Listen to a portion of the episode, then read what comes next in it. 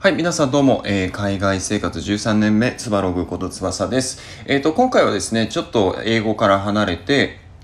えっ、と、どうやって情報収集をしているのかっていうところを簡単にお伝えできればなと思っています。僕の、えっ、と、情報収集源はですね、基本的に、えっ、と、インスタとツイッターなんですよ。で、えっ、と、なんでこれをしてるかっていうと、ツイッターとインスタって、やっぱりユーザー数が多いので、いろんな発信をされている人が多いんですよね。で、えっ、と、そういう発信をもうね、長くしている人とかもいるので、そういう人たちから、あの、こういうふうに発信すると、あ、こういうふうに見られているんだ、こういうふうに人が集まってくるんだっていう勉強ができるので、僕はよくそういった人たちをフォローしているんですよ。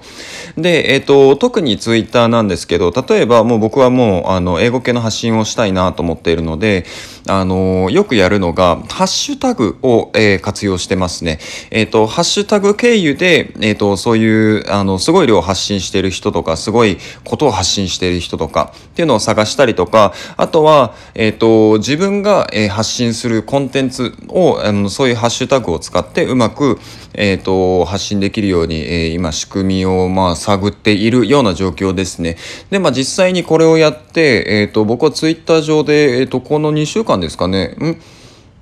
2週間じゃないな。えっ、と、9月に入ってからですね、300人ぐらいフォロワーを、フォローしてくださる方も増えたので、まあ、効果としては結構大きいんじゃないかなと個人的に思ってます。じゃあ、具体的にどうするのかっていうと、例えば、えっ、と、僕の場合、まあ、英語の発信をしているので、うん、単純な、シンプルにいくと、えー例えば、ハッシュタグ英語とかで探すと、まあ、英語系で、あの、ハッシュタグっていうか、まあ、ツイートをしてる人っていうのを、あの、見ることができるんですね。で、えっ、と、ハッシュタグを一つ、大きいハッシュタグですね。語だと多分、えっ、と、今何万人ぐらいいるんだろうな。まあ、何万、何十万とか結構な数がいると思うんですけど、その大きいタグを1個つけて、で、その下に、えっ、と、桁が1個少ないぐらいのハッシュタグをつけるんですよ。例えば、えっ、と、英語赤の人と、えーつながりたい。英語ペラペラになりたいとか、そういう風な、えっ、と、ハッシュタグをつけることで、えっ、と、桁が1個2個こう、低いものを、あのー